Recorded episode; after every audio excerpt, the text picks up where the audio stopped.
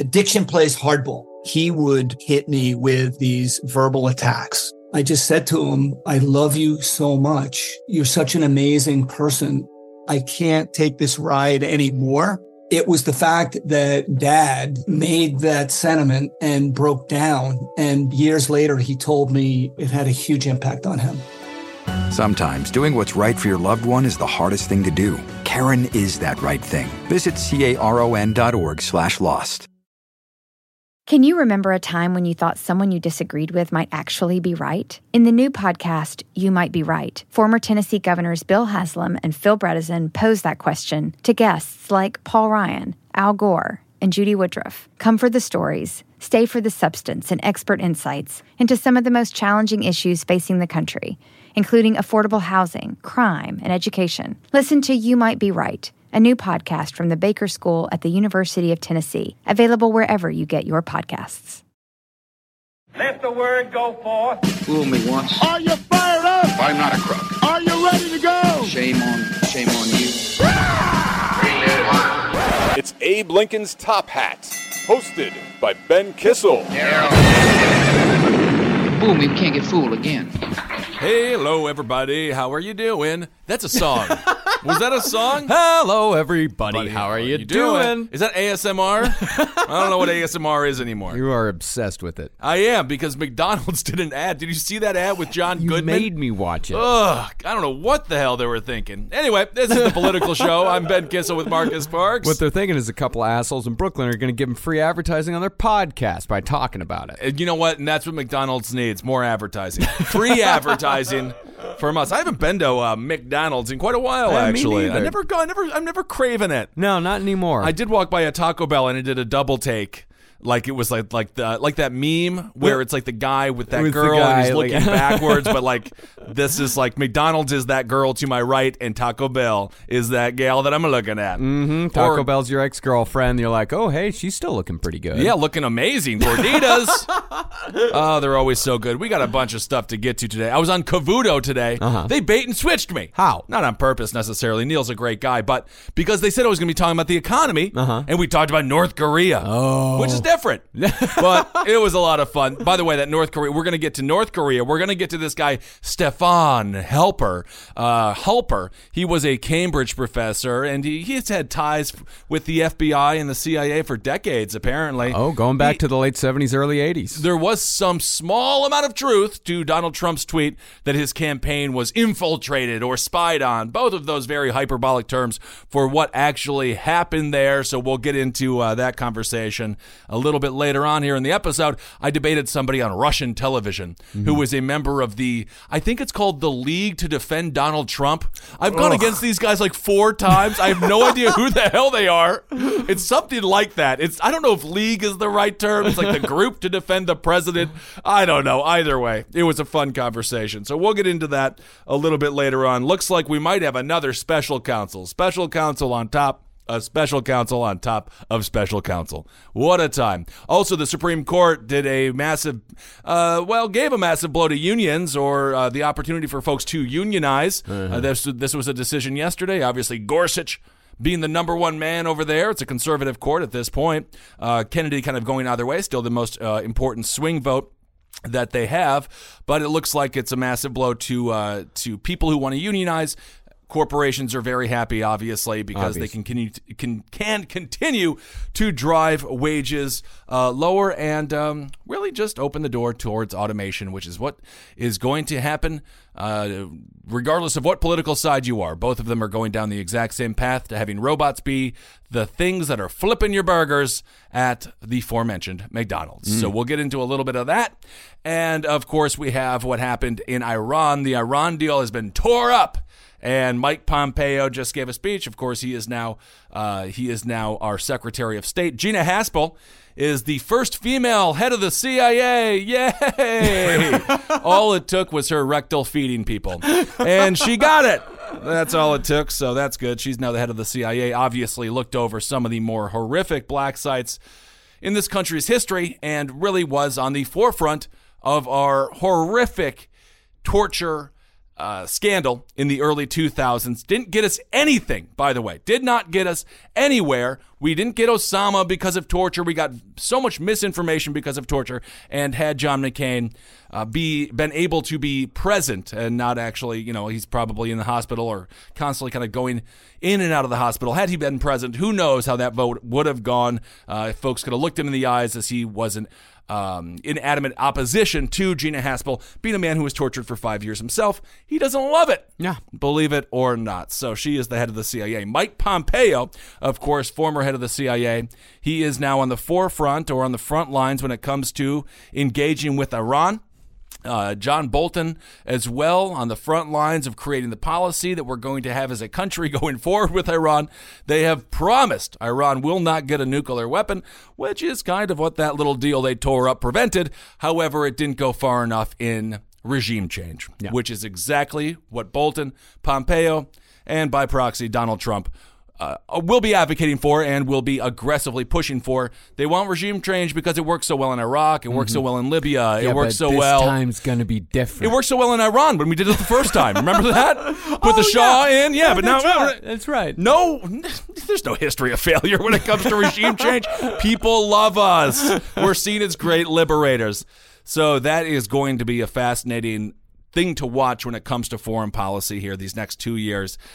We'll see if Donald Trump can get the rally around the flag effect. Donald uh, George W. Bush was at 91 percent when we went into the extremely flawed war of Iraq. So people do when push comes to shove, and when the military is in full force, people tend to just by nature, by by tribe, tend to rally around the leader, and we'll see uh, if they'll do the same thing with the Trump administration. I'd like to think that we learned our lesson with Iraq. Uh, as far as the American public goes, Yeah, uh, it could I, be. I'd like that's what I'm talking about. Like man- I, would like to think that the American public uh, ha, doesn't have that short of memory. But I know Americans, we just we it's a feature of our uh, national consciousness is that Americans have, by defini- definition, very very Well, short memories. Let's not forget there was still, and there is still half of the country that support it. yeah. Then there's a generation of people who don't remember how horrible it was. Same thing when folks talk about Vietnam. Mm-hmm. For I understand how horrible it was, kind of, but I don't understand what it was like to get a draft card and having to have to burn a draft card or mm-hmm. anything like that. Oh, yeah, So when you hear bombings folks, happening. yeah, exactly. So when you hear folks yelling about Vietnam, you, I get it, but I don't get it. And I feel like so there's a generation of kids who don't realize how unbelievably flawed the war effort was, and just my God, was 9 11 used uh, for political gain for a lot of people with a lot of power and people with a lot of power who wanted a lot more power. And uh, they certainly took full advantage of that uh, opportunity. I also, uh, so we can talk a little bit more uh, about that going forward, also want to say our hearts go out to the folks of Santa Fe, another school shooting. This was done with a 38 and a shotgun. Uh, 10, 10 kids, and uh, well, not 10 kids, 10 people. Uh, I believe it was nine kids or And eight teacher. kids and two adults. Yeah. It was one of the teachers, as a matter of fact. I was just doing some research on her. Uh, this was her second job. Yeah. As so many Americans, they have to work more than one job to make ends meet. This was her second job. She was a substitute teacher. And um, it would be nice if we had an economy where she didn't have to have two jobs, and uh, maybe she she wouldn't have been there that day, and uh, she could still be alive. Of course, we also have to deal with the fact that um, we have a massive issue in this country when it comes to youth, when it comes to violence, and not just youth, when it comes to just violence in general of all ages, but obviously the high school or the school phenomenon now really does seem to be getting out of hand. A stunning stat is more high school students have died this year than um, members of our military overseas, which is which is absolutely uh, It's- chilling. It's, horrifying. I mean, it's. I mean, we're talking about you know Vietnam. People don't like. We don't understand what was like. What was like in Vietnam with all Yeah. the the protests and riots and all Right. that. And I think people are going to look back on this time and say like, how did you deal with how many ma- how many mass shootings there were? Well, I mean, not asking us, but asking the generation that's having to go through it right Yep. now. You know, those kids at that age. Like, uh, people are going to ask them, how did you deal with that? Fear. Well, we go know- to school every single day. It's uh, Yep. uh, I and I don't I don't understand it. I, I mean, it's uh, I don't know where it's coming from because America, uh, as in general is not that violent, you know, at relatively as far you know when you compare it to other times, Considering how many guns we have, we need, I mean, we still worse. had what thirty six thousand gun deaths last year. Uh, but America in general, like we're not as violent as we were in the seventies or the eighties or the nineties. Things have looked. Things are doing better. Things Yeah. are doing better, but why are school shootings? Why are more high school kids dying uh, than servicemen? You know, there there's a Right. this is uh, this one is a, a very this one is a very big why. Um, course. this is one that uh, I that people are having a really hard time with. Uh, having a hard time trying to find the you know what were because they say there were no red flags, but on the other hand, now that it's it's now coming out where he Mm. asked a girl out on a date, she said no, and he told her, "I'm going to kill you." Uh, Right. So there were some red flags, but it's Definitely warnings. It's always easier in hindsight. It's Same always- thing with Paddock there in Las Vegas, and similar to the Las Vegas massacre. This was. And I'm not saying that the students were conservative uh, in Santa Fe, but it was conservative country. It was Trump country. Yeah. uh, which is kind of fascinating when you think about the country crowd there. Uh, most likely, many of them were Republicans. It does not matter whatsoever. Doesn't But that still doesn't seem to move the needle. If you listen to your lieutenant governor, uh, this guy, fuck that fuck. Dan Patrick, not the fun news, com- not the fun sports commentator who I absolutely love. Unfortunately, he shares a name with this guy, Dan Patrick, the lieutenant governor of Texas, who blamed, and this isn't like a joke, he blamed windows and he blamed doors. He said there's too many entrances and too many exits. That's why there are school shootings, and it really is mind boggling. And I'm not saying, um, you know, that uh, there was some a law that necessarily could have prevented this. That's kind of one of the difficult things here. I do think it's a cultural issue, and none of these guns. Um, that were being that were used in this attack were really being discussed as potential on the ban list. You know, semi-assault rifles like the AR and all those kinds of things. It's a 38. It's a it's a handgun and Yep. uh you know a, a shotgun. You So- know these are how many because uh, one there's one thing with ARs and all that and like because there's not as many of them out there. But how many 38 specials are sitting in homes in America right now? How many shotguns? I remember growing up there. were Four shotguns in my house, maybe five. And I don't even know. That's how many shotguns were in my house. I don't even know how many there right. were. Well, and this is you know goes back to Adam Lanza, Newtown, of course. This kid, this is up to us. These are children, and if you're a parent out there with a constitutional right to a firearm, lock it up. Yeah. Like, come on, people. This is about the adults. I'm not blaming the adult. It's this kid's actions. But you know what? You got to have a very close eye on your weapons. You got to know where your guns are. When I was growing up, Stevens Point, Wisconsin, huge hunting community.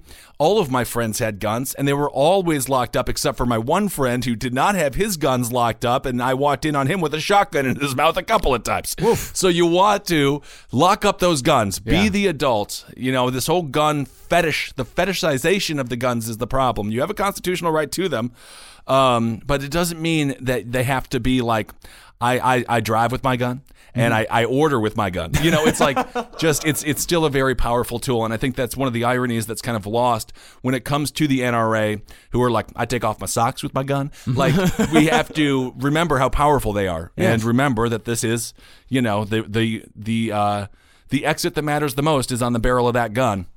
And uh, so we cannot lose sight of how violent or how much violence can occur from guns. So take, lock them up. Uh, there are ways to prevent this stuff. I'm just so sick of kids finding their parents' firearms. And at some point, push comes to shove, there is going to be legislation where people are going to say, I want someone to face charges for this other than just the perpetrator. Oftentimes they end up shot by the police or commit suicide themselves. In this case, the individual was apprehended. I don't even want to mention his name because I don't want, I'm sick of mentioning these people's names. Um, but anyway, so our, our hearts are there for the folks of, uh, in Texas and it's just another one. You know, it's just so sad. We've had, I believe, how many? I think, oh, we've had more this year. Uh, we've had many more this year already than this time last year. I think we're almost double what we have. So it just seems like it's on the uptick, and it's not as if media wasn't covering these before either. This is. I mean, you go back to 99, man. Columbine was like, well, that's the first and last time that's ever going to happen. Yeah. It was such a shock. And now I worry that we're becoming so desensitized and almost immune. And the solutions, again, whether it be Dan Patrick saying it's exits and uh, doors and windows, Yeah. uh, whether it be what happened in Parkland in Florida where they forced the kids to have clear backpacks Yeah. and security guards Oliver or North's- arming teachers Oliver North saying it's abortion and violent video games and, and Ritalin. And Ritalin, Uh, you yeah. know, and I do understand when it comes to uh, pharmaceutical drugs, there are issues. I think children are far overprescribed. But I also think it, if let's just do catch all, I will give you, I'll, I will attest to prescription drugs being dangerous for our children. Yeah. They have minds that are forming. When I was given everything under the sun when I was 13 years old, it was it was infuriating because you're messing with the chemical makeup of a of a child's developing mind.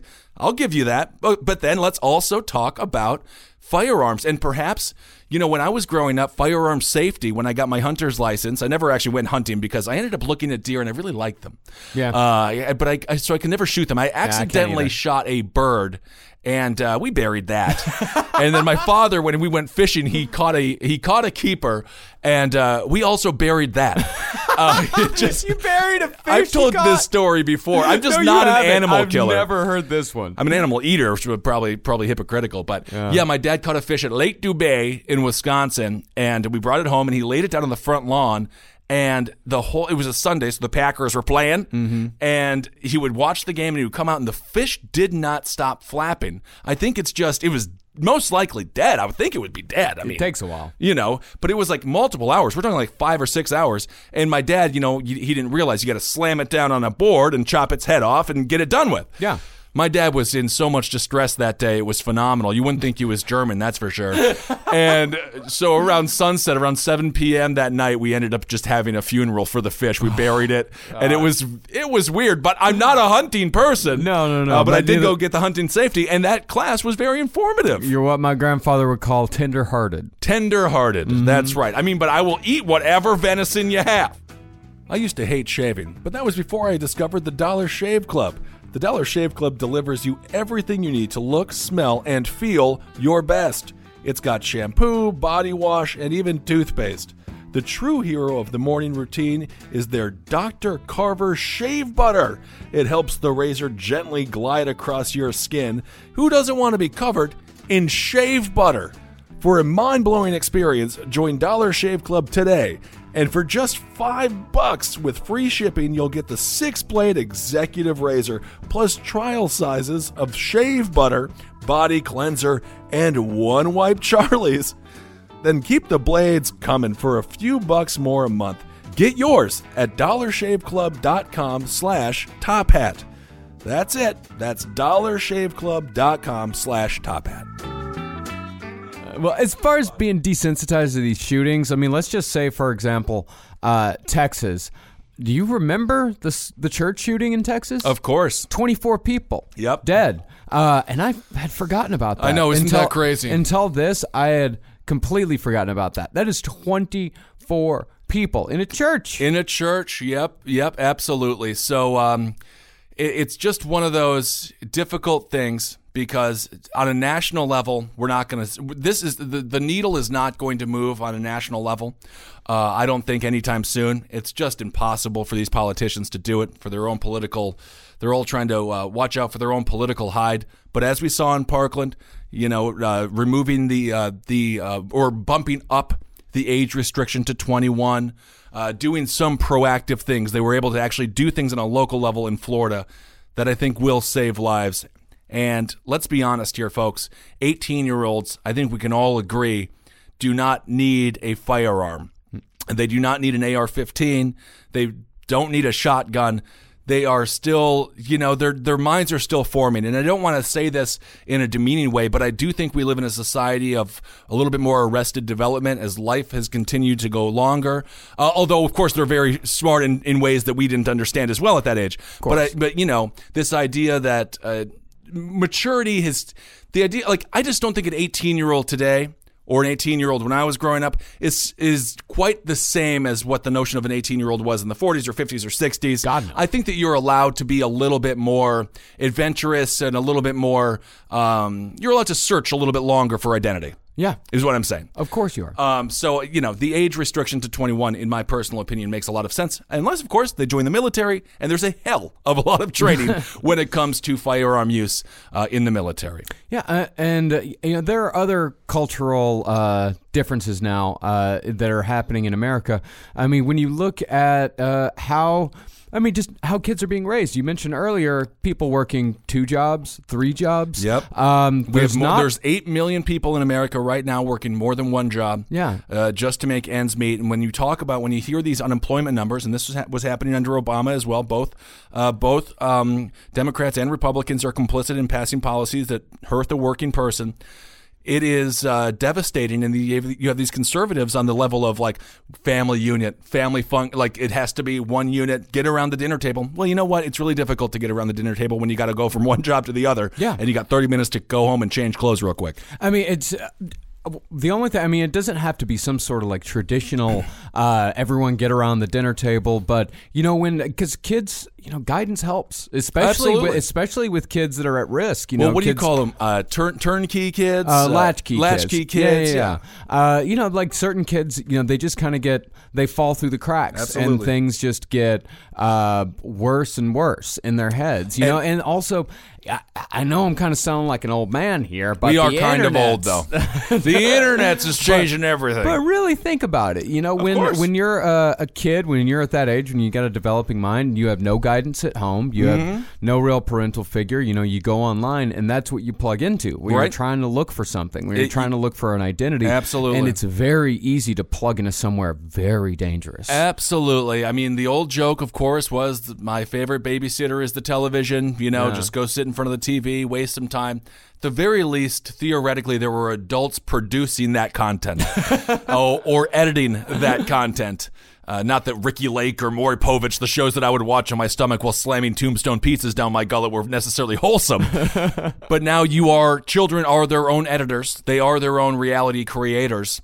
And once they start going down rabbit holes without any other um, viewpoint infused into what they're searching, yeah, that's exactly how these people, that's exactly how conspiracy theorists uh, thrive. That's exactly how we have uh, the Alex Joneses of the world today. Yeah, I mean, none of these kids are operating in a vacuum. You No. know, like you, you know, every every single one of these kids, they all have uh, an extensive online presence. Absolutely. Look at the incel community. There is no such thing as people who are like now you can collect friends by proclaiming you're alone. Yeah. Like that's that is a character trait that will draw people to you who are also alone. And if they would just take one step out and be like, we're actually a group. Yeah. You have friends. It was the classic Chris Rock joke, I believe, about the Columbine shooters. Was like there was like 19 friends. Yeah. How were they loners? Yeah. You know, he was talking about how he had no friends. Yeah. And I think that is one of the massive misconceptions out there. I- and it, again, started with Columbine. The media, man, if you could go back in time and just tell the media to get that right. Those were the bullies. They were the people uh, who were uh, terrorizing that school, and in no way were they ever victims of bullying. Yeah, and you've got kids that Dylan are- Harris and, and, and Klebold, of course. of course, uh, and uh, you Or know, Eric and- Harris and Dylan Klebold. Right. And we've talked about, uh, you know, just how the internet negatively affects us. Of course. Two Dude, I think about this- in their mid thirties, but on a national level, this, this is concerning to me. Donald Trump is on there. You know he reads the comments. like, I mean, I'm not does. like how He has to. because he quote tweets or retweets Yeah. uh, something that he sees, and if he sees a good one, that means he had to go through a thousand bad ones. That's got to mess with the man's mind. yeah, of course it does. and it's not a good thing for leadership. No, and when you're a kid, I mean the the the internet is you know humanity's id. You know, it is where we are Yeah. the most uh, vitriolic. Uh, it's where we're meanest. It's where we dump all of our negative emotions. It's where we dump all of our negative emotions, and we dump all of our negative emotions there, and we reabsorb them. We reabsorb everyone else's. Like we put ours out there, and then after we put ours out there, we reabsorb everyone else. Absolutely, like the suit in Black Panther. uh, but we really do, we really do, and then it shows itself uh, in a more extreme way when once once it bounces off of us. I was called a terrorist today on Twitter. Wow.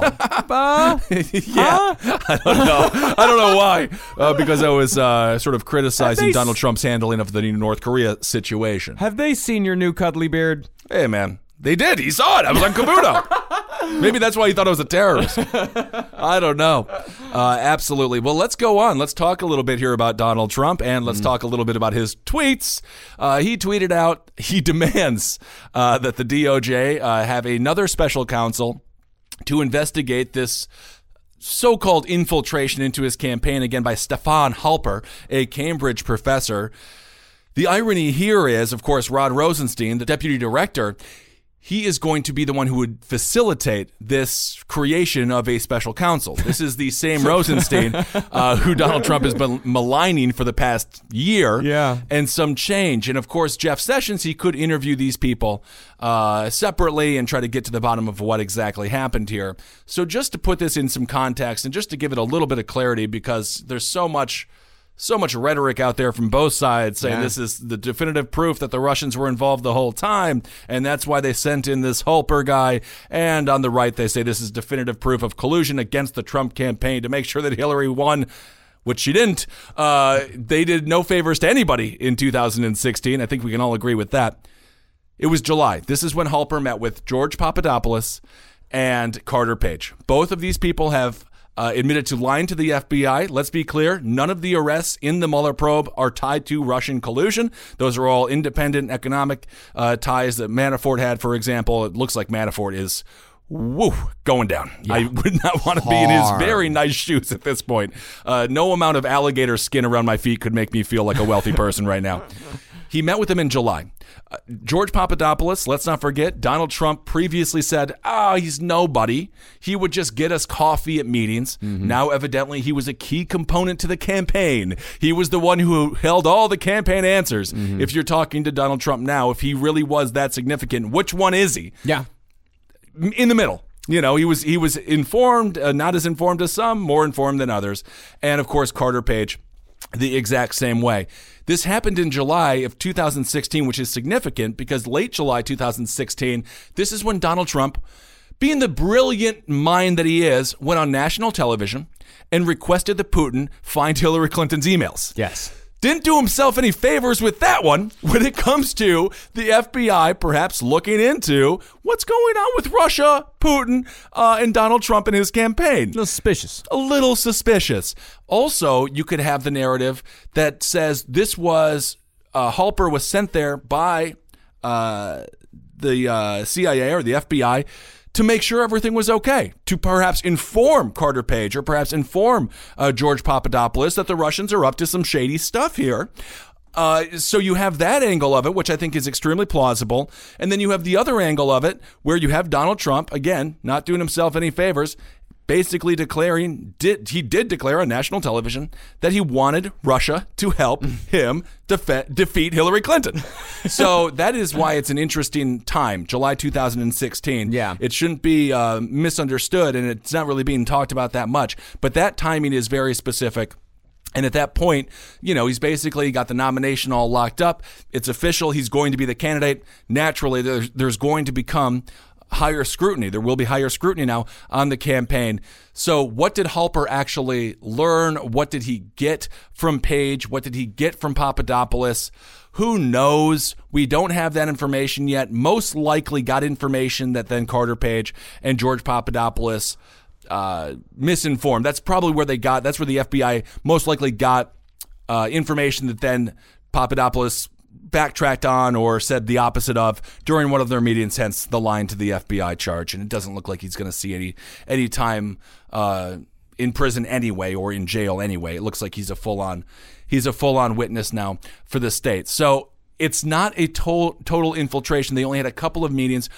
Uh, they only had a few interactions. So does there need to be another tax funded special counsel? Probably not. But the DOJ, the Department of Justice, is under the executive branch. So it is within Donald Trump's constitutional rights. He has the power, if he does want to install another special counsel, he theoretically can. But the irony again is he, they would need Rosenstein, this man who has been just in conservative media, just drug through the mud for, again, 12 months. But this is why the Even news is- longer than that. This is why the news is so exhausting lately. Uh, because you read every single story, and with Yes. every single story, you've got every pundit telling you why this is good. You've got every pundit telling you why this is bad. You've got every pundit saying this is the kill shot. Right. But then you've got the, another pundit saying this is the kill shot for the other side. Exactly. And I'm this not- is Mueller should resign. Yeah. Rosenstein should resign. Why isn't Jeff Sessions prosecuting these people? And then Yep. you've got these cryptic people, like Michael Flynn Jr. Uh, had that tweet today that, uh, what did it say? Like, they're coming for you. Or something Yeah. like that. Like, wh- wh- what is he talking about? But that's the thing. Even that is like, is he talking about, you know, the FBI pro, the Mm-hmm. FBI infil- quote unquote infiltration? Is he talking about people that, you know, that Michael Flynn's going to flip on? You know, Right. everything is subject to so much analysis. Right. And everybody wants to analyze it differently. And let's not- Everyone wants to have their own little Well, hot course. take on it. But you know? really, the, the answer is both sides are complicit in making the FBI what it is. After 9 11, the Patriot Act loosened up so much restrictions, it's it's pretty easy to get a FISA warrant. Yeah. Uh, it used to be much more difficult to spy on U.S. citizens. At this point, they're not quite rubber stamps. Yeah. Uh, but the judges are just slightly. Slightly more reasonable than Dan Aykroyd from Nothing But Trouble. Thank Yeah. you. um, so Republicans are one of the main reasons, and the Democrats as well. Again, both sides. Um, it certainly expanded a lot under Obama as well. The CIA, the NSA, the drone program, all those things got expanded. But naturally, those programs come home to roost.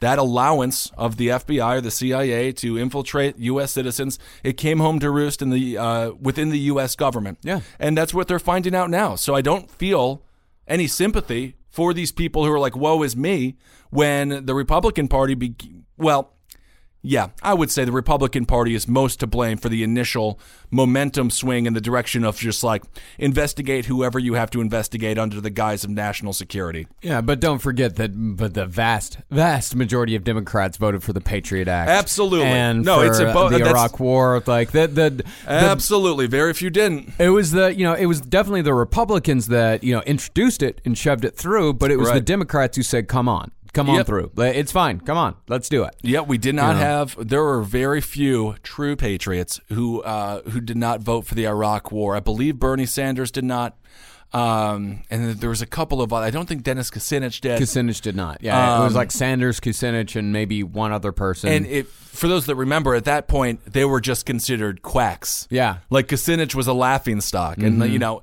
um, it's similar with with what they're trying to do right now with Tulsi Gabbard, who didn't support the Syria strikes. I think Tulsi Gabbard, by the way, watch her for 2020. I think she could go very far with the Democrats. I like her a lot out of Hawaii. Uh, she was against the military strike because, first of all, it was a. They say it's symbolic, but it's not because they're very real bombs. But they told the Russians, they told the Syrians when they were going to bomb. They told them where they were going to bomb, and they told them 48 hours before they bombed that they were going to bomb. So if they did have anything in those facilities, they got rid of them. Thankfully, there was zero, uh, very little to zero collateral damage because everyone was forewarned. So that's a good aspect of it. But this whole idea that they actually took any kind of military action or any productive military action against Syria and their chemical weapon supply is total nonsense. So she got maligned for voting against it. And that's the right vote because it's a waste of money, it's a waste of resources, it's a waste of treasure, and it doesn't make any actual uh, difference in the region. So, anyway, so we saw that it's, it's just difficult to find politicians who stand up uh, to the military industrial complex, which is why a lot of these people. I was watching um, uh, Duncan Jr., he's a Republican. He voted for this $1.2 trillion uh, omnibus bill that's going to just destroy our economy even further uh, when it comes to our debt, you know, increasing increasing the debt. He just said he did it because of the military. Everyone finds their reason, and then they feel validated, and that's the thing that they campaign on, and so forth and so on. Hey everyone, Ben Kissel here for Stamps.com. You know, these days you can practically get anything on demand, such as this podcast. Listen whenever you want, whenever it's convenient. Did you know you can even get postage on demand? All you need is Stamps.com. With Stamps.com, you can access all services of the post office right from your desk. Buy and print real U.S. postage for any letter or any package. All available 24 hours a day, 7 days a week. Just click, print, mail, and you're done. Stamps.com will even send you a digital scale. You can weigh your letters and packages and print the exact amount of postage every single time. We here at the Last Podcast Network love using Stamps.com, whether it be sending out shirts to the listeners or sending a gift to our mother. Stamps.com is the thing to use. Right now, use Top Hat for this special offer four week trial includes postage and digital scale. Don't wait. Go to stamps.com before you do anything. Click on the radio microphone at the top of the homepage and type in Top Hat. That's stamps.com. Enter Top Hat. And now back to the show. So, the situation going back uh, to what's uh, happening now, or what we're going to be finding out more about, hopefully in the future, when it comes to the Trump campaign infiltration.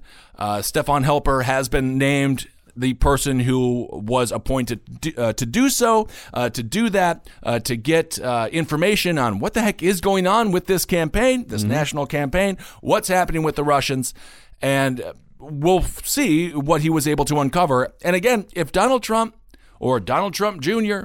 or Eric Trump or Michael Cohen or Roger Stone, if they don't do anything wrong, none of this matters. It's fine. So What's, there's, the, if dif- there's nothing the to dif- re- what's the difference? it could really be a case where if you do play it by the books, uh, and it's you know it's complex stuff. Obviously, national campaign finance law is like unbelievably ridiculous, and none of Donald Trump's lawyers or legal team had any real. Um, understanding of it it's entirely different that's why you got ty cobb on board now it's it's extremely unique but theoretically it could have just been a uh, an a plus report back. And we do I, but i also do understand i don't like the fbi snooping around in everybody's business. And now that it happened to them now that it happened to one of the politicians they support or the president of the united states perhaps congress could pass some legislation if they have any backbone whatsoever that could reinstall some of our civil liberties. That's the only outcome. That's the only like positive outcome I could see. Uh, and perhaps when the drones come here, which they already are, it's happening in California. Uh, my goodness gracious, California, by the way, when we were there for Cena's bachelor party, I'll tell you that story in a second.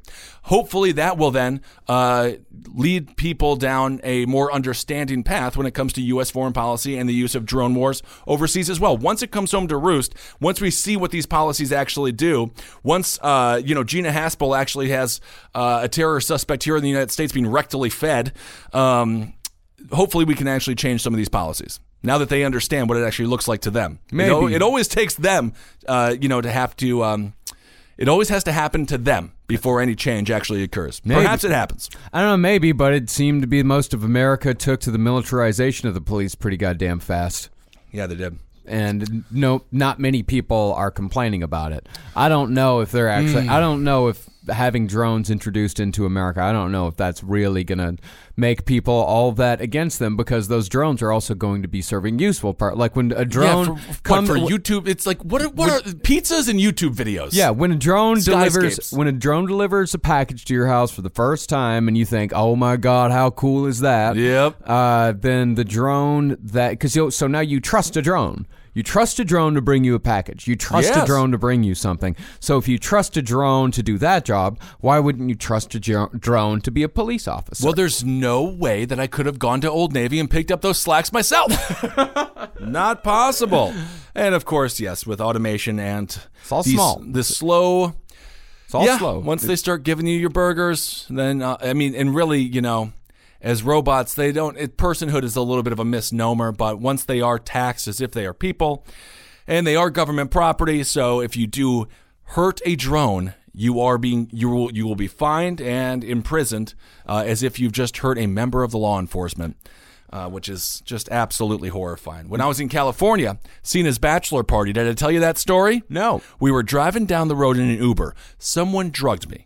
Um, which was true, and we were. It was after we went out for Korean They barbecue, didn't and I drug think, you. You opened your mouth. Someone asked you to open your mouth, and you did it. And then, while they were passing out acid, yes, yes, that is very true. yes, that is true.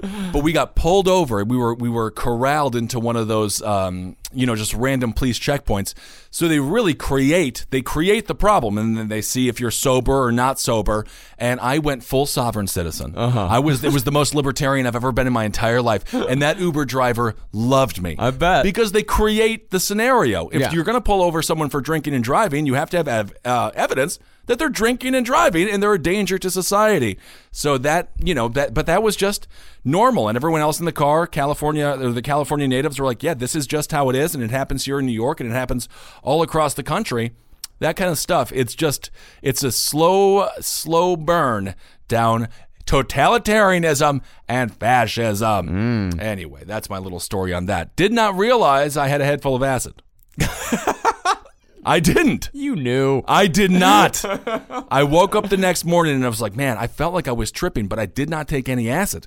And then Matt, who was there, he was like, yeah, you did. And I was like, what? When? And he's like, when you stuck out your tongue and the guy put a bunch of acid on your tongue. I said, ah. Yeah, what did you think the paper you put on your tongue It wasn't was? paper. What was it? It was like liquid. Oh, it was like a gel. B- dropper. Okay. Yeah. anyway, so that's where we are right now when it comes to Donald Trump being sort of correct on Twitter regarding uh, possible infiltration into his campaign. We'll see where it goes. We'll see if there's another taxpayer-funded special counsel. And uh, of course, uh, the Mueller the Mueller Mueller investigation continues on, and uh, probably will last for at least another eight, six, 12 months, something like that. Who knows? I mean, Watergate was what two years, Somewhere around Uh, there. a lot of people wanted to end already. We haven't found out yet what's going to be uncovered or what has been uncovered regarding Michael Cohen, and that is going to be absolutely fascinating because Michael Cohen. Uh, if you get a chance to watch the latest episode of The Circus, they interviewed Donnie Deutsch, uh, news personality, who is very good friends with Michael Cohen. And he's got a family, Michael Cohen, that is. He's got a wife, he's got two daughters. He's horrified. The question uh, to Donnie Deutsch was like, How's he doing? He's like, Some days he wants to fight, some days he's like, Whatever. I got kids. I got to Yeah. protect them. I can't spend 15 years in prison or whatever. I mean, who knows how much time he would be looking at. So he's going to flip very quickly. And Donald Trump, the old adage is if you go out on the limb for Donald Trump, he just cuts that limb off of the tree right behind you. So Yeah, as soon as he there's no possibly can. loyalty. It's 100% loyalty one way Yeah, of course. and uh, and not the other way. So let's go on here. Let's talk a little bit more about what do you want to do? North Korea. Yeah. Let's do North Korea. This is the other big story of the week. Donald Trump, so unbelievably desperate to be loved by the now honest and honorable Kim Jong un, is willing to go back on every single thing he said about the Chinese, specifically when it comes to trade. Of course, he presented or proposed these tariffs. I think the tariffs are a terrible idea. They didn't work when W tried to do it, and uh, they won't work now. There's a company ZTE. ZTE is a is a um, is a large company in China, and they are some of the main culprits when it comes to our intellectual property the theft of our intellectual property. So Donald Trump had put forward a sanction on them. I believe it was going to be like uh, it was going to be quite quite heavy. I mean, it was going to do some major damage to that company.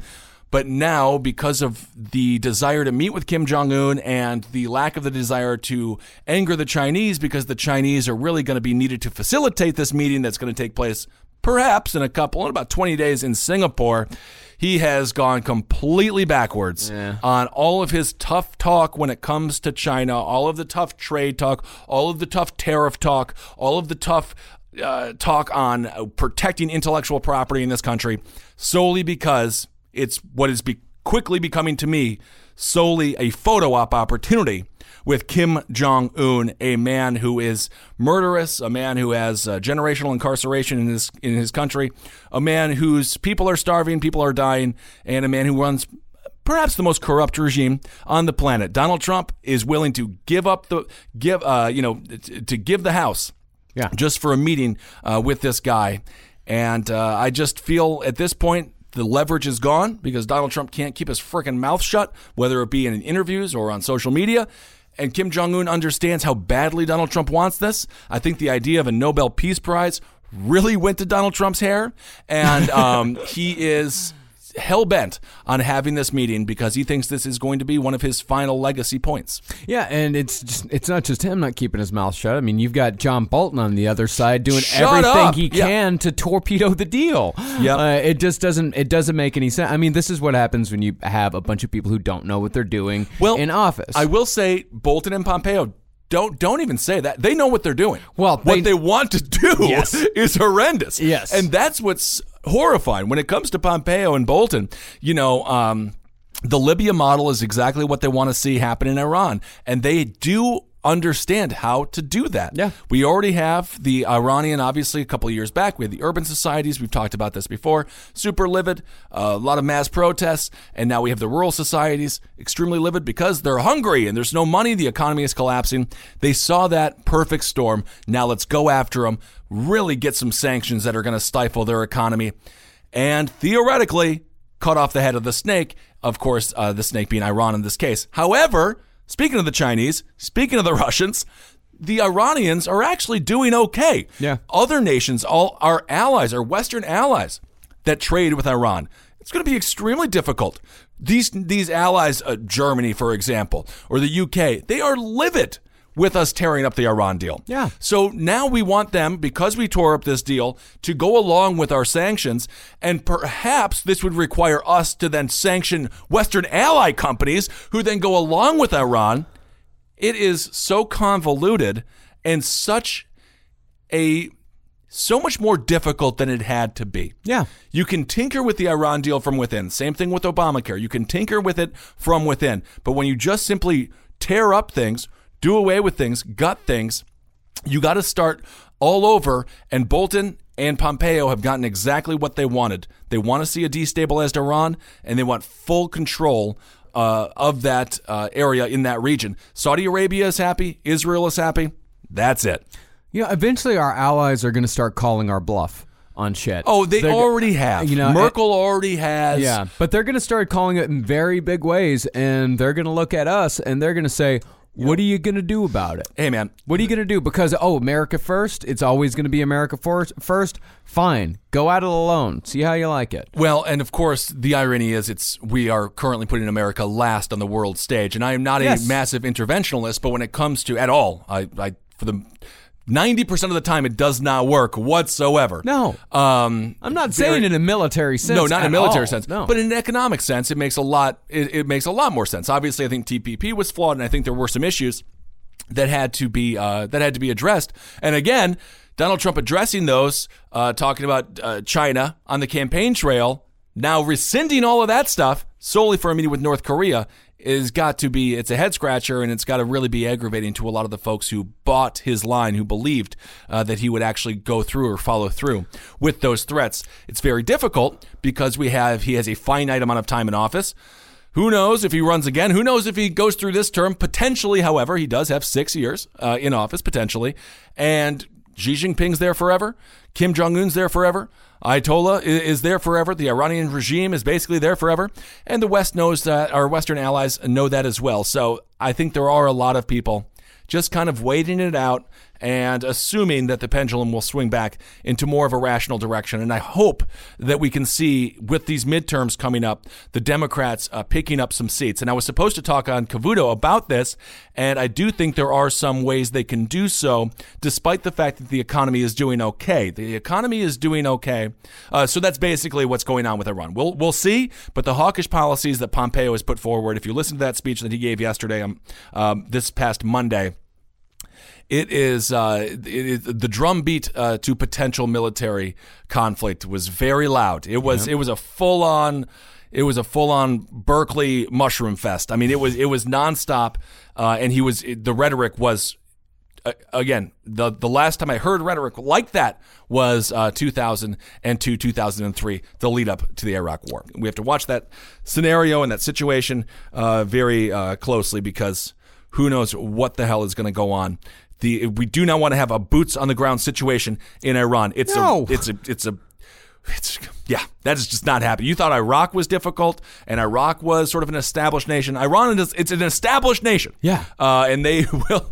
It's not gonna be as easy as a lot of people uh, think it would be. And you could already hear Pompeo echoing, you know, they want us there, echoing that sentiment, and it's just simply not true. The same way that Texans don't want the U.S. Coast Guard or the new U.S. National Guard down there taking their guns, or the same way that no one wants, no, state in this country wants the U.S. military involved in their lives. So imagine, uh, you know, someone in the Middle East wanting with open arms the United States military to roll down their streets and destroy their towns. Oh, it's so much worse than the U.S. Coast Guard coming to take their guns or the National Guard coming to take their guns. It's more like the National Guard coming in, bombing their communities, shooting their families, killing their families. I, I mean, I'm not saying that we're doing all this on purpose. We're not. No, and It's Iran just is not how a good regime, but it's just about, like, what's- yeah. How many civilian casualties do we have in Iraq? 100,000, 200,000? Oh, I mean, it's countless. It- I mean, and it's still it's going on. If you- hundreds of thousands it's of almost casualties. it's almost impossible uh, to to decipher the actual number because I, I mean, the whole thing. Yeah, and know? and that doesn't even count all the birth defects from all the white phosphorus that we used in uh, so many of our uh, city campaigns in Iraq. And I guarantee you, those people would rather be alive right now uh, than to know in their hearts that they no longer live under a Saddam Hussein regime. Right, and of course, the, if it if it worked, if if Iran or if uh, if Iraq rather was a mecca for American tourism, and it was like it was like Dubai, and they, it was all Western all the like time, and it was Milwaukee. making us a lot of like Milwaukee. It's like Milwaukee Part Two. yeah, exactly. Fallujah and Milwaukee, totally interchangeable. Totally the same, and it was like this is awesome. We, d- then okay, but it just it doesn't work. It doesn't it work. Never works. We don't have an NFL team in Fallujah right now. No, we don't. Uh, so it's just simply uh, not a productive way uh, to govern, and it's not a productive foreign policy. So anyway, that's what's happening uh, in Iran. Hey, what's up, everyone? Ben Kissel here for software advice. You know, I tell you, I'm constantly looking for advice, whether it be from my friends or my parents, regarding how the heck do I tie a tie? No idea whatsoever. You know, this company, it's really great. They give you a lot of advice on software, which is something that I honestly need every single day of my life because I have no idea how what I'm doing or how to navigate the modern world. Software advice, they are there for you when you need them. End your software struggle today. Go to softwareadvice.com slash Abe to get started. That's all you got to do. Just go to softwareadvice.com slash Abe and you'll get started right there. And I assure you, they are better at giving advice than I am when it comes to technology. This website is absolutely perfect. It's needed now more than ever, and they always come through in the clutch. So end your software struggles today. Go to softwareadvice.com slash Abe. A B E to get started. That's softwareadvice.com slash Abe to connect with an advisor for free. Softwareadvice.com slash Abe. Go to it right now, and you will be speaking to an advisor for free within minutes. I want to talk about the Democrats in the midterms here coming up. How can they uh, continue this momentum? And I do think they can really make some headway when it comes to economy. Uh, when it comes to the economy, it's doing okay on paper. Wall Street's doing okay. Wall Street's doing great. Uh, but again, we have, although it is taking some dips uh, as Donald Trump, every tweet Wall Street responds to. It's very interesting. It's like it's like the blob. You know, you touch it or you you, you burn it someplace, it responds elsewhere. Yeah. Um, so they can do well. First of all, again, stressing Wall Street's doing fine. Uh, but Main Street is not doing fine, and we have eight million people right now. Two two jobs at the very least, two jobs they're working or more. The economy is actually fairly stagnant in a lot of these places all across the country, specifically when it comes to the farmers of the West and the Midwest. I just read an article in um, from NPR. Farmers now have the highest rate of suicide of any profession because the House, basically bipartisan, a lot of Republican support, uh, mo- more Republican support, did away with a safety net, a key safety net for farmers. So now they're losing their farms, they're losing their workers because of Donald Trump's extremely hostile. And we should talk about this MS-13 comments because I want to talk about that. We can talk about that last. But they're losing a lot of their workforce because of this really hardline immigration stance that Donald Trump has. These are the people that really thought he was going to give them uh, the opportunity that other people uh, hadn't. You know, these are the so-called forgotten people, and they're seeing what his policies are actually like when they manifest themselves in reality. And if the Democrats can reach out to those folks and let them know, like that safety net that that uh, the House voted uh, to do away with needs to be back in place. Uh, you know, we have soybean farmers out there who are just because of the proposed tariffs for Donald Trump, because of the aluminum and steel tariffs that Donald Trump, uh, you know, um, uh, proposed. That, that is hurting those jobs. It's hurting those industries, those very industries that Donald Trump promised to help. So the Democrats, they can run you know that uh, a Conor Lamb type who ran as pro union. They can run those type people in places like the West, in the Midwest, in the South, uh, in places like Texas. Texas is much more diverse on a local level than people give the state credit for. Very much so. And uh, another great uh, another great article that I read. That uh, was the fan- future is Texas. That was a fantastic Um, article. A great history of politics in Texas, which is much more interesting than people give it credit for. Absolutely. Texas Texas politics is amazing, hilarious, and weird. And I didn't realize. Rick Perry was actually a Democrat who campaigned for Dukakis in '88. I did not know that. Hell, I Um, actually didn't know that yes. either. Uh, Uh, but the, the- the Democrat, uh, um, that and that is a, a funny thing is that people don't realize Texas used to be a swing state. Uh, for many, many decades, Yeah. Texas was a swing state. You never, they never knew whether it was going blue or red. And Cruz does have a little competition out there, so we'll see. Perhaps it LBJ was a Democrat. uh, yeah, Yeah. and of course, uh, yeah, obviously. It was no exaggeration when they told him you just lost the South for a whole generation, 64 65, Mm-hmm. voting and civil rights acts. But uh, so the Democrats do have a lot of room to navigate, even in the issue or even with the issue of the economy. Uh, you know, there's a lot of people who think that that's going to halt the blue wave. It's going to be the wall that the blue wave hits. But I could see if they just if they just uh, navigate the waters in a pro- in a proper way, uh, them doing fairly well, even on the issue of the economy. We just the it is not this economy is not benefiting everyone the same way as it is benefiting again folks who uh, make their money by sell, sitting on their asses and selling stocks. You know, I think a lot of uh, the the Democrats can go out to a lot of uh, their constituents and say, "Look, the Republicans are saying uh, the economy is doing great. How's your economy? Exactly. You know, how's your Exactly. neighbor's economy doing?" And I think you're going to, as I mentioned in the last episode, you know, the the Democrats have to be careful. They don't want to just go with, with grandiose, big, like fifteen dollar minimum wage nationally, all that kind of stuff. You do have to be careful, but I think they, in their local municipalities, in their local uh, counties, in their local uh, states, and uh, they'll be able to. Uh, they'll they should be able to get a message of of economic growth and economic concern that, that will resonate with a lot of people. I just hope they have actual ideas, you know, besides sound bites, because fifteen dollar minimum, wage automation is is a, a that's big great one, man. Sound bite, but it it's not. It doesn't work. It's it's always one of those things where it's good on the front end. It's just like you know, in some ways, it's like what Obamacare was, good on the front end. It's just like what the tax break is that the Republicans planned, uh, that the Republicans pushed through. It's good on the front end, and we get screwed on the back end. Yeah. But by that time, uh, you've already voted for them again.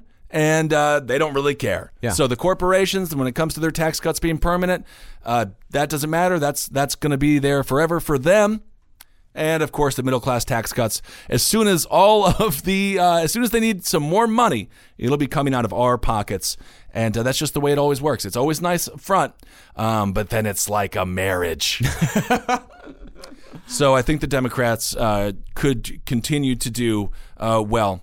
Leading up to the midterms, even on the economic message. Not to mention, uh, there's so many other things that they can be campaigning on: uh, immigration, and specifically tone. Yeah. I think we can't stress enough the people want a tone change. Yes. And policy is one aspect of it, perception's another. And the tone right now in this country, I do think people are just like exhausted. We're so tired. We're Just so tired. uncomfortable. Uncomfortable. like it's so. Yep. Uh, but I, I think part of the reason why we're so tired of it is because I think what every not everybody wants, of course, but you know, a very large number of people like the the the thought in their mind when they go to check the news is is it over now you know is this gonna is this gonna be you know with donald trump it's like Yeah. i think a lot of people think it's like just get him out of there And that's Like, why you please have- just get him out of there know- and I think every article a lot of people read like that's the lens you see it through. It's like, is this going to get him Is out of this there? it? Is Yeah, thi- is this going to be it? And then you think, and then you go and it's like, well, you know, let's see what other people are saying. And that one person, like I said earlier, one person is saying, oh yeah, this is going to get him out of there.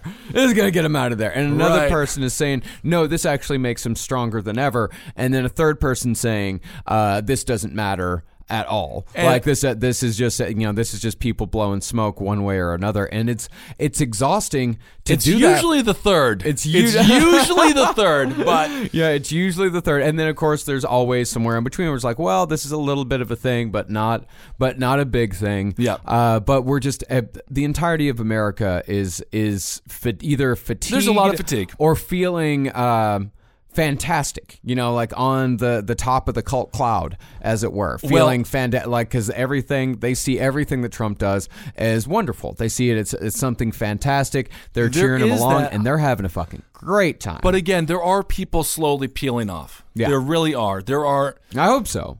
you have your you have your media types that are pro Trump, uh, your Ann Coulters or Charlie Kirks or um, you know th- those kinds of people, um, Kanye, uh, evidently, uh, and you know so they're they're they're feeling quite active. But uh, when it comes to the actual people who are working day and night, I, I think that there is a uh, there's a lot to be left. There, there's a lot to be desired on their part, and I think they expected quite a bit more. But we'll see. Again, it's up to the Democrats not to not to totally blow it here in 2018. And um, uh, the, right now, the momentum seems to be going in a positive direction. They're winning some uh, counties and districts that are traditionally Republican, and it's because they're running candidates that can win in those places. But you So- also have to wonder: is gerrymandering making it impossible? well, gerrymandering's been, you know, like for example, Pennsylvania, Especially the congressional. 18th. That was they they were able to kind of rescind that. North Carolina's got a horrible gerrymandering situation, but uh, yeah, I mean, it does make it more difficult. What they oftentimes do is make uh, majority minority districts, which um, really just just lead to a disenfranchisement of the vote. It just really silences a huge amount of people. Um, or they do something where they'll have Republicans, they'll they'll draw the district. It'll be mostly Democrat, and then Republicans will just come in on the sides, and because of that, it'll go uh, it'll go Republican and vice. and The Democrats do it too. Just the Republicans are better at it. Yeah. uh, really is what it comes are. down to. Um, uh, well, I mean, they got all their practice in Texas. Yeah, Texas know. is great at it. Yeah, Texas. I actually tell you that uh, that article that, that you sent me. I do remember in 2003 when all the st- the Texas Democrats ran to Oklahoma. Yeah, they did that in Wisconsin too. I remember. I had forgotten Yeah. about that completely. I love read it when they just get up and leave, and then they have to get like they send a, a, a politician hunter to go get them, like a dog the bounty hunter type. Um, all right, so let's go on. Let's just finish up here. When speaking of tone, when it comes to Donald Trump and his comments about the MS-13 gang, which he has puffed up in such a way you would think that this gang was ISIS or something. You would think they're as large as a well, I guess they do have some ties to the drug cartel, but they're not nearly as big as the whole cartel system. Uh, they're one they're one aspect of it, one gang of it in some in many ways. Uh, their whole thing is murder, uh, rape, um, power. That's what they are all about. Donald Trump called them animals uh, when asked. Uh, I- he was giving a press conference, and a sheriff asked him about M- uh, MS-13. He called them animals, and then the media ran. Donald Trump calls immigrants animals. Uh, they ran all these stories about that. Uh, but of course, he was talking about MS-13. So let's unpack this a little bit. So then some people on the right were saying, I can't believe the media is defending MS 13. They're serial killers, they're serial rapists, they're the worst people that you can ever imagine. And then, of course, uh, you know, the left tied it to Donald Trump's past conversations or past statements about Mexicans as a whole. For example, when he came down Trump Tower, down the escalator, they're rapists, they're murderers. Some of them are good people. There's good people on both sides.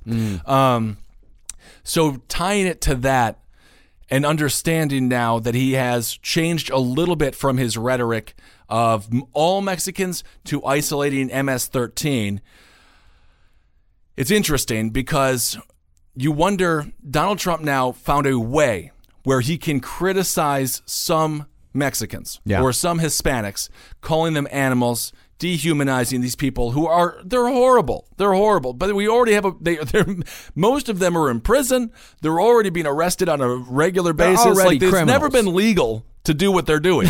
they're already criminals. Like we already Yeah. know that.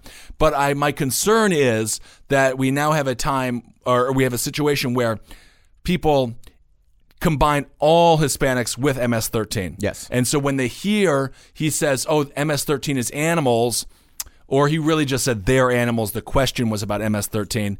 What what he is really dog whistling is they're all MS-13. Yeah. Like every Hispanic is MS-13, but Or MS-13 potentially or MS-13. potentially, but MS-13 they are animals. Yeah. So that's where the concern comes in. And if this was just an isolated incident, I, I would give Donald Trump the benefit of the doubt. Yeah. But because of the racial past, because of Charlottesville, because of his entire campaign, but when it comes to like uh, outside of the Hispanic uh, racial situation when it comes to the Muslim ban, as he came, as he called it. You know, it's not even a Muslim. It's only 15% of the nation's Muslims. And if you if he was somewhat smart, you could have actually probably gotten that ban through a hell of a lot easier. It's of course still going through the courts, and who knows how that's going to end up shaking out. Donald Trump again. Not helping his cause, calling it the Muslim ban. Yep. And of course, not helping his cause, saying, I was just talking about MS 13 with the history of, of rhetoric specifically against uh, Hispanics, whether it be the Mexican judge, or it wasn't even a Mexican judge. The guy was born in Indiana. Yeah. But the guy working on, uh, I believe it was the Trump University case, being like, it doesn't, he, we can't have him. He's Hispanic. He's Mexican. He can't be fair. Um, in all of that, when you take all of that together, I understand why the narrative was able to stick that he called Hispanics or immigrants animals. Yeah. The truth, of course, in this case, it was MS 13, and it's just in the binary uh, political arena that we have. So many people just want it to be one way or the other. Yes. But of course, both sides do make rational thoughts, and the left, and now the right is saying the left loves MS-13, which is not true. There's just so many hyperbolic lies out there, and everyone just trying to be like, "Gotcha." Yeah. So see, the left loves MS-13. It's not true. And Barack Obama, as a matter of fact, was nicknamed the deporter in chief. Barack Obama actually deported more Hispanic people than Bush. It's just a total, complete, and utter lie. And I However, wanted Barack, to kind of clarify Barack that. Obama deported more. He deported almost solely criminals. Yes. Uh, his Oh, now the vast- 10 oh, the yes, vast, absolutely. vast, vast majority. Because that, that's what yeah, they. yeah. No, I that's what they always bring up is Right, that right, yes, right. Obama is the deporter in chief, but Obama was specifically deporting And of criminals. like he wasn't deporting like just regular people. It was just. I mean, not just. Some folks of caught up in the shuffle Some there, folks are caught up in the Yeah, shuffle, but the focus was criminals, which ironically is exactly what Donald Trump supporters want. Yes. And that's what Obama Yes. did. But But, of- yes. yes, That- that has But since since Obama expanded. did it, that means it was either done wrong or it was awful and needs to be uh, torn up. Well, it was just criminals. Yeah. Not working mothers Not or working- yes, or not- or kids. professors, uh, or professors you know. or yes, exactly. So that's that kind of that's that whole that little kerfluffle. Um, and I think that's where again media just does such a huge disservice because Fox, they're out there. Liberals love MS-13, and MSNBC and CNN are out there saying he called all Mexicans animals. Neither of those are true. Of course, the left is uh, getting that argument because of the past, and the right is getting that argument because theoretically, uh, the left has been soft on crime, which this country has never been soft on crime. No. Uh, just go back and, and look at uh, Bill Clinton and uh, the crime bill in 94. And, uh, you know, it's, it's pretty bipartisan Yeah. to be tough on crime in this country. So we're getting, it's just, just one of those conversations that it's just kind of sad because all it does is allow people to go to their corners and uh, and throw mud at each other, and everyone in the middle just gets dirty, and we have no nothing um, Nothing to show for it. nothing to show for it, and nothing productive came from it. So it, it is what it is. Anyway, so those are those comments, and that, that- yeah, so it's Iran, North Korea. We'll see what goes on with Stefan Halper. Will they end up uh, getting this guy under oath? Does he talk? Does, is there another special counsel? Who knows? And uh, yeah, we'll just keep you updated on what's going on uh, every single week. That's it. Isn't that exciting? that's a very exciting. It's a crazy. It was a pretty crazy week. Now that I unwrap it no, all, that's what we say every week. I know. was this week crazier than others? No, I guess. No. Well, no, we had a Santa Fe. Yeah. Oh my god. But that's not. Uh, uh, unfortunately, Ugh, that's not. That's true too. that's not special either. all right. Well, But pay attention. Don't don't get me. Don't I don't mean to say that's not No, no, special. no, no, no, of No, I just Everyone mean it's not uncommon. It's not anymore. uncommon. Yes, Yeah, absolutely. yeah. But a lot of great things are happening. A lot of people very active. Women coming through hot here in the midterms. Uh, a lot of exciting things as we get to now that we're kind of done with the primary season. Uh-huh. We know who the we know who's going to be on the field, and I can't wait to do a deep dive. Maybe even in an episode very soon, we'll do a deep dive into uh, into more of the candidates that are out there. And uh, and some of the closer elections because watch Ted Cruz in Texas that that could be very close. And also, just on a quick side note, Nancy Pelosi she says she's going to be the next Speaker of the House if the Democrats win, which I'm, we'll keep that sh- shush shush. And then uh, the Republicans they want this guy Jim Jordan to be their next Speaker of the House. He's a Freedom Caucus guy. He's got really short hair, but Still messy. Uh, One of those guys. You know, I, I don't understand the short, messy hair. No, I don't get it either. It's kind of wild. All right, everyone, hail yourselves. Thank you so much for listening. We'll talk to you soon.